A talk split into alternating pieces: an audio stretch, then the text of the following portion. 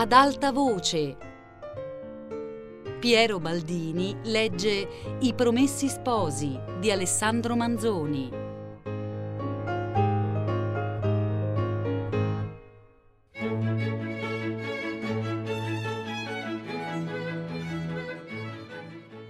Basta spesso una voglia per non lasciar ben avere un uomo. Pensate poi due alla volta, l'una in guerra con l'altra. Il povero Renzo ne aveva da molte ore due tali in corpo, come sapete. La voglia di correre e quella di star nascosto. E le sciagurate parole del mercante gli avevano accresciuta oltremodo l'una e l'altra a un colpo. Dunque la sua avventura aveva fatto chiasso. Dunque lo volevano a qualunque patto. Chissà quanti birri erano in campo per dargli la caccia. Quali ordini erano stati spediti di frugar nei paesi, nelle osterie, per le strade.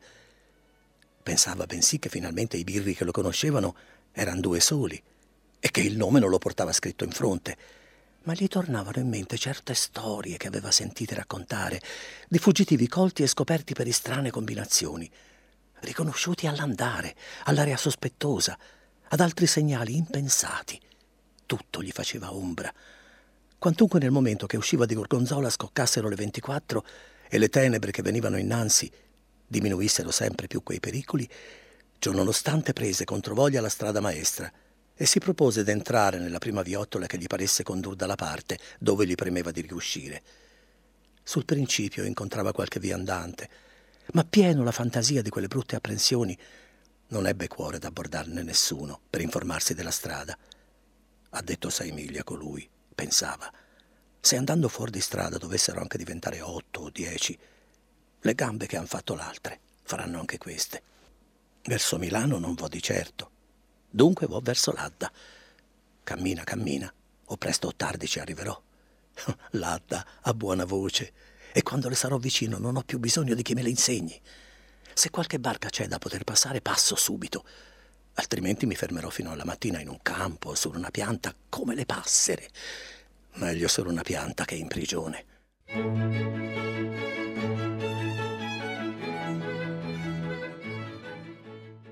Ben presto vide aprirsi una straducola mancina e v'entrò. A quell'ora se si fosse abbattuto in qualcheduno non avrebbe più fatte tante cerimonie per farsi insegnare la strada, ma non sentiva anima vivente. Andava dunque dove la strada lo conduceva e pensava. Io fare il diavolo, io ammazzare tutti i signori, un fascio di lettere, io, i miei compagni che mi stavano a far la guardia, pagherei qualche cosa a trovarmi a viso a viso con quel mercante di ladda all'adda. Ah, quando l'avrò passata quest'adda benedetta e fermarlo e domandargli con comodo dove abbia pescate tutte quelle belle notizie. Sappiate ora, mio caro signore, che la cosa è andata così e così e che il diavolo che io ho fatto è stato d'aiutar Ferrer, come se fosse stato un mio fratello. Sappiate che quei birboni che a sentir voi erano i miei amici, perché in un certo momento io dissi una parola da buon cristiano, mi vollero fare un brutto scherzo. Sappiate che intanto che voi stavate a guardare la vostra bottega, io mi faceva schiacciar le costole per salvare il vostro signor vicario di provvisione, che non l'ho mai né visto né conosciuto. Aspetta che mi muovo un'altra volta per aiutar signori. È vero che bisogna farlo per l'anima. Sono prossimo anche loro. E quel gran fascio di lettere dove c'era tutta la cabala e che adesso è in mano della giustizia, come voi sapete di certo. Commettiamo che ve lo può comparire qui senza l'aiuto del diavolo? Avreste curiosità di vederlo quel fascio? Eccolo qui. Una lettera sola? Sì, signore, una lettera sola. E questa lettera, se lo volete sapere, l'ha scritta un religioso che vi può insegnare la dottrina quando si sia. Un religioso che, senza farvi torto, val più un pelo della sua barba che tutta la vostra. E è scritta questa lettera, come vedete, a un altro religioso, un uomo, anche lui. vedete ora quali sono i furfanti miei amici. E imparate a parlare un'altra volta, principalmente quando si tratta del prossimo.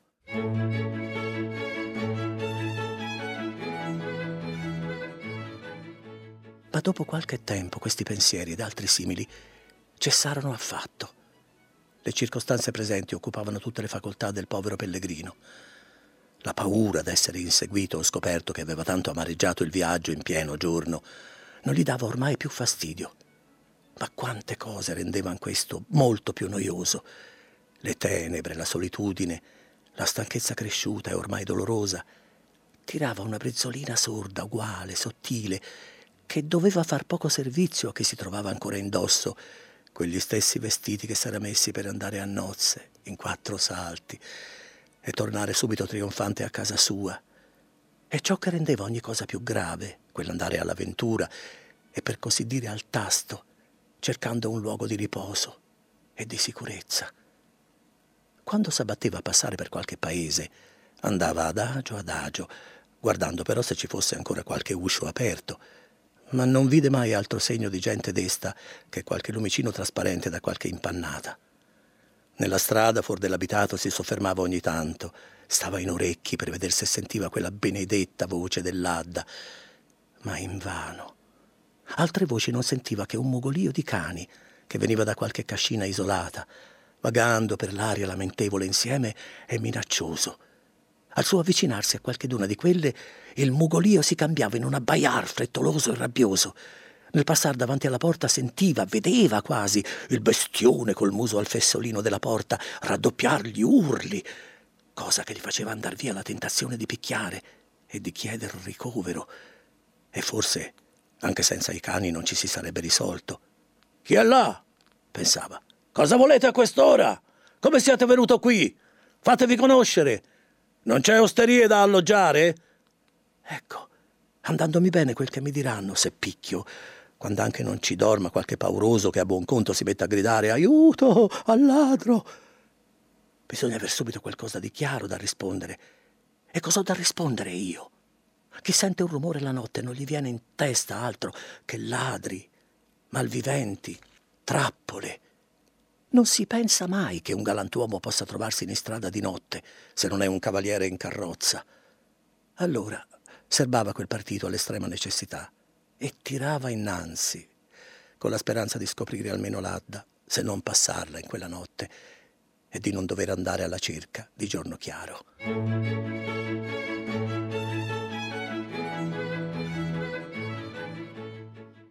Cammina, cammina, arrivò dove la campagna coltivata moriva in una sodaglia sparsa di felci e di scope. Gli parve, se non indizio, almeno un certo qual argomento di fiume vicino. E si inoltrò per quella, seguendo un sentiero che l'attraversava. Fatti pochi passi si fermò ad ascoltare, ma ancora invano. La noia del viaggio veniva accresciuta dalla salvatichezza del luogo, da quel non veder più né un gelso né una vite, né altri segni di coltura umana che prima pareva quasi che gli facessero una mezza compagnia. Ciò nonostante andò avanti e siccome nella sua mente cominciavano a suscitarsi certe immagini, certe apparizioni, lasciatevi in serbo dalle novelle sentite raccontare da bambino, così per discacciarle o per acquietarle, recitava camminando delle orazioni per i morti. A poco a poco si trovò tra macchie più alte, di pruni, di quercioli, di marruche. Seguitando ad andare avanti e allungando il passo, con più impazienza che voglia, cominciò a vedere fra le macchie qualche albero sparso e andando ancora, sempre per lo stesso sentiero, s'accorse d'entrare in un bosco. Provava un certo ribrezzo a inoltrarvisi, ma lo vinse e contro voglia andò avanti, ma più che si inoltrava, più il ribrezzo cresceva più ogni cosa gli dava fastidio. Gli alberi che vedeva in lontananza gli rappresentavano figure strane, deformi, mostruose.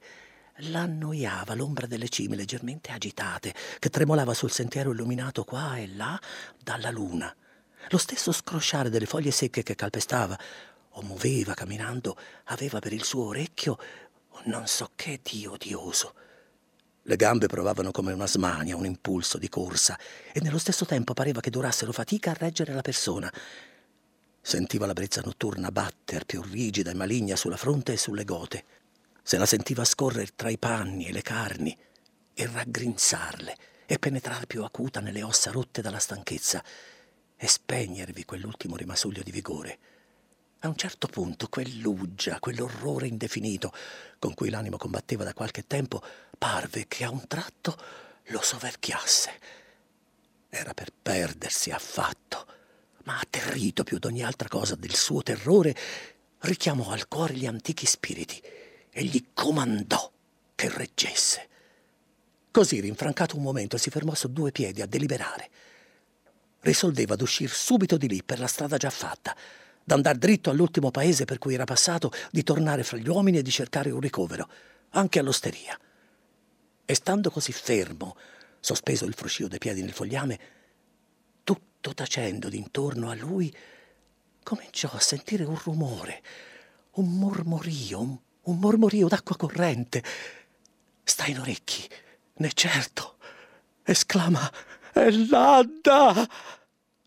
Fu il ritrovamento d'un amico, d'un fratello, d'un salvatore. La stanchezza quasi scomparve, gli tornò il polso, sentì il sangue scorrer libero e tepido per tutte le vene, sentì crescere la fiducia dei pensieri e svanire in gran parte quell'incertezza e gravità delle cose, e non esitò a internarsi sempre più nel bosco, dietro all'amico rumore. Arrivò in pochi momenti all'estremità del piano, sull'orlo di una riva profonda, e guardando in giù tra le macchie che tutta la rivestivano, vide l'acqua luccicare e correre Alzando poi lo sguardo, vide il vasto piano dell'altra riva sparso di paesi e al di là i colli e su uno di quelli una gran macchia biancastra che gli parve dovesse essere una città. Bergamo, sicuramente. Scese un po' sul pendio e separando e diramando con le mani e con le braccia il pronaio, guardò giù se qualche barchetta si muovesse nel fiume, ascoltò se sentisse batter dei remi, ma non vide né sentì nulla. Se fosse stato qualcosa di meno dell'Adda, Renzo scendeva subito per tentarne il guado. Ma sapeva bene che l'Adda non era fiume da trattarsi così, in confidenza. Perciò si mise a consultar tra sé, molto a sangue freddo, sul partito da prendere.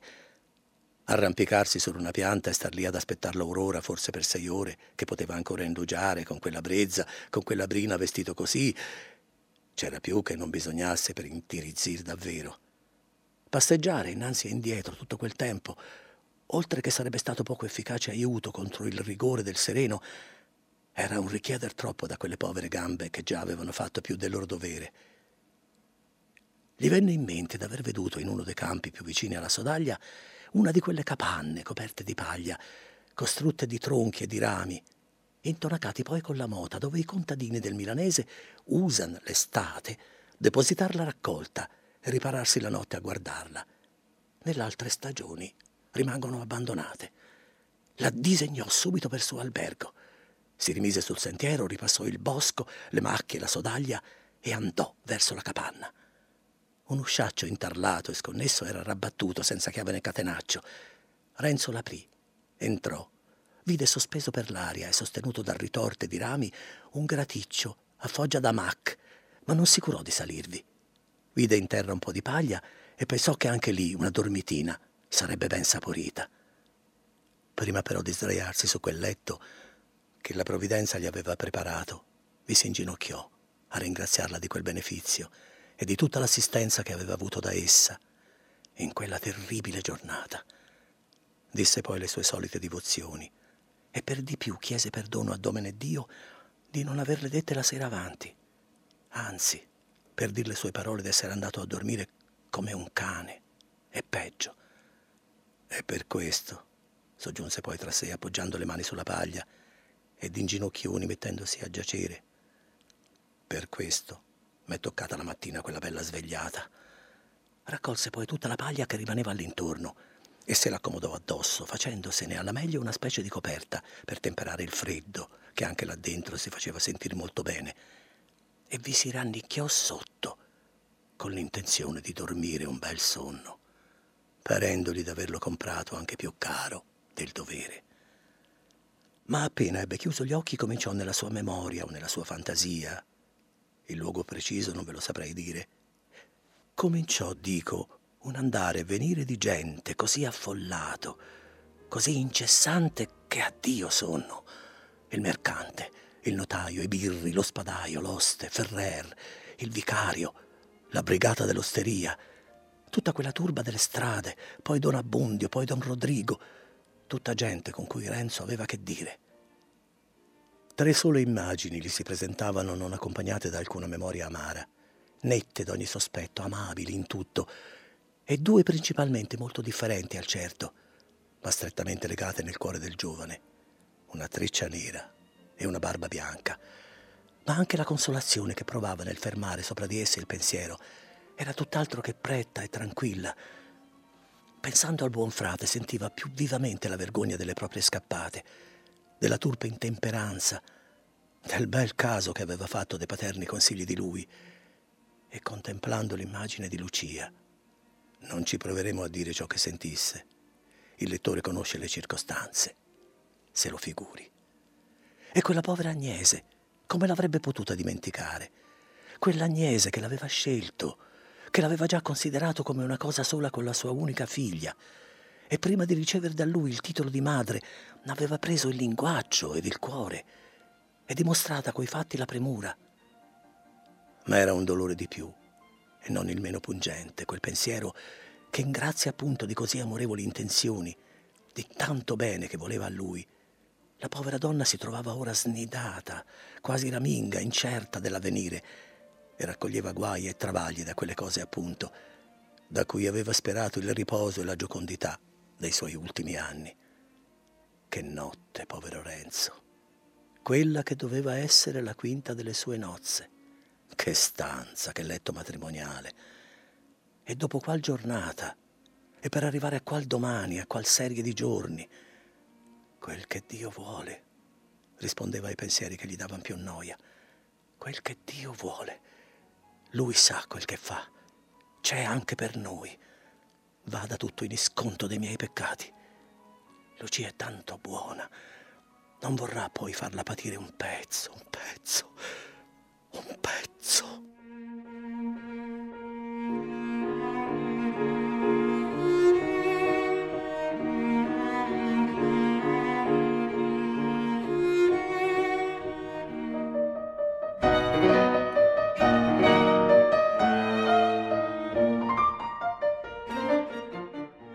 Tra questi pensieri e disperando ormai d'attaccar sonno e facendosegli il freddo sentir sempre più, a segno che era costretto ogni tanto a tremare e a battere i denti, sospirava la venuta del giorno e misurava con impazienza il lento scorrere dell'ore. Dico misurava perché ogni mezz'ora sentiva in quel vasto silenzio rimbombare i tocchi di un orologio. Mi immagino che dovesse essere quello di Trezzo. E la prima volta che gli ferì gli orecchi quello scocco così inaspettato, senza che potesse avere alcuna idea del luogo donde venisse, gli fece un senso misterioso e solenne, come d'un avvertimento che venisse da persona non vista, con una voce sconosciuta. Quando finalmente quel martello ebbe battuto undici tocchi, che era l'ora disegnata da Renzo per levarsi, s'alzò mezzo intirizzito, si mise in ginocchioni, disse, e con più fervore del solito le divozioni della mattina, si rizzò, si stirò in lungo e in largo, scosse la vita alle spalle come per mettere insieme tutte le membra che ognuno pareva che facesse da sé. Soffiò in una mano, poi nell'altra, se le stropicciò, aprì l'uscio della capanna e per la prima cosa diede un'occhiata in qua e in là per vedere se c'era nessuno. E non vedendo nessuno cercò con l'occhio il sentiero della sera avanti. Lo riconobbe subito e prese per quello. Il cielo prometteva una bella giornata. La luna in un campo pallida e senza raggio pure spiccava nel campo immenso di un bigio ceruleo che giù giù verso l'oriente s'andava sfumando leggermente in un giallo roseo. Più giù all'orizzonte si stendevano a lunghe falde ineguali poche nuvole fra l'azzurro e il bruno, le più basse orlate al di sotto di una striscia quasi di fuoco, che di mano in mano si faceva più viva e tagliente. Da mezzogiorno altre nuvole ravvolte insieme leggeri e soffici, per dir così, s'andava lumeggiando di mille colori senza nome. Quel cielo di Lombardia, così bello quando è bello, così splendido, così in pace. Se Renzo si fosse trovato lì andando a spasso, certo avrebbe guardato in su e ammirato quell'albeggiare così diverso da quello che era solito vedere nei suoi monti. Ma badava alla sua strada e camminava a passi lunghi per riscaldarsi e per arrivar presto. Passa i campi, passa la sodaglia, passa le macchie, attraversa il bosco, guardando in qua e in là, e ridendo e vergognandosi nello stesso tempo del ribrezzo che vi aveva provato poche ore prima. È sul ciglio della riva, guarda giù, e di tra i rami vede una barchetta di pescatore che veniva adagio contracqua radendo quella sponda. Scende subito per la più corta, tra i pruni, è sulla riva. Dà una voce leggera, leggera al pescatore e con l'intenzione di far come se chiedesse un servizio di poca importanza, ma senza avvedersene, in una maniera mezzo supplichevole, gli accenna che approdi. Il pescatore gira uno sguardo lungo la riva, guarda attentamente lungo l'acqua che viene, si volta a guardare indietro, lungo l'acqua che va, e poi drizza la prora verso Renzo e approda. Renzo, che stava sull'orlo della riva quasi con un piede nell'acqua, afferra la punta del battello, ci salta dentro e dice mi fareste il servizio, col pagare, di tragittarmi di là? Il pescatore l'aveva indovinato, già voltava da quella parte. E Renzo, vedendo sul fondo della barca un altro remo, si china e l'afferra. Adagio, adagio, disse il padrone. Ma nel veder poi con che garbo il giovine aveva preso lo strumento e si disponeva a maneggiarlo, ah, ah, riprese, siete del mestiere. Un pochino, rispose Renzo e ci si mise con un vigore, con una maestria più che da dilettante, e senza mai rallentare dava ogni tanto un'occhiata ombrosa alla riva da cui si allontanavano, e poi una impaziente a quella dove erano rivolti, e si coceva di non poterci andare per la più corta, che la corrente era in quel luogo troppo rapida per tagliarla direttamente, e la barca, parte rompendo, parte secondando il filo dell'acqua, doveva fare un tragitto diagonale, come accade in tutti gli affari un po' imbrogliati che le difficoltà alla prima si presentino all'ingrosso e nell'eseguire poi vengano fuori per minuto. Renzo, ora che l'Adda era si può dir passata, gli dava fastidio il non saper di certo se lì essa fosse confine, o se, superato quell'ostacolo, gliene rimanesse un altro da superare. Onde, chiamato il pescatore, accennando col capo quella macchia biancastra che aveva veduto la notte avanti e che allora gli appariva ben più distinta, disse è Bergamo quel paese? La città di Bergamo, rispose il pescatore. E quella riva lì è bergamasca? Terra di San Marco. Viva San Marco! esclamò Renzo. Il pescatore non disse nulla. Toccano finalmente quella riva. Renzo vi si slancia, ringrazia Dio tra sé e poi con la bocca il barcaiolo. Mette le mani in tasca, tira fuori una berlinga che, attese le circostanze, non fu un piccolo sproprio e la porge al galantuomo, il quale, data ancora un'occhiata alla riva milanese e al fiume di sopra e di sotto, stese la mano, prese la mancia, la ripose, poi strinse le labbra e per di più ci mise il dito in croce, accompagnando quel gesto con un'occhiata espressiva, e disse poi Buon viaggio e tornò indietro. Perché la così pronta e discreta cortesia di costui verso uno sconosciuto non faccia troppo maravigliare il lettore, dobbiamo informarlo che quell'uomo, pregato spesso di un simile servizio da contrabbandieri e da banditi, era avvezzo a farlo, non tanto per amore del poco e incerto guadagno che gliene poteva venire, quanto per non farsi dei nemici in quelle classi. Lo faceva, dico, ogni volta che potesse essere sicuro che non lo vedessero né gabellieri né sbirri né esploratori.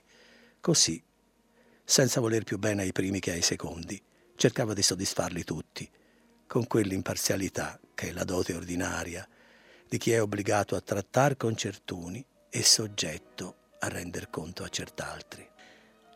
Renzo si fermò un momentino sulla riva, a contemplar la riva opposta, quella terra che poco prima scottava tanto sotto i suoi piedi. Ah, ne son proprio fuori, fu il suo primo pensiero. Sta lì, maledetto paese fu il secondo, l'addio alla patria. Ma il terzo corse a chi lasciava in quel paese. Allora incrociò le braccia sul petto, mise un sospiro, abbassò gli occhi sull'acqua che gli scorreva ai piedi e pensò, è passata sotto il ponte. Così all'uso del suo paese chiamava per antonomasia quello di Lecco. Ah, mondo birbone! Basta quel che Dio vuole.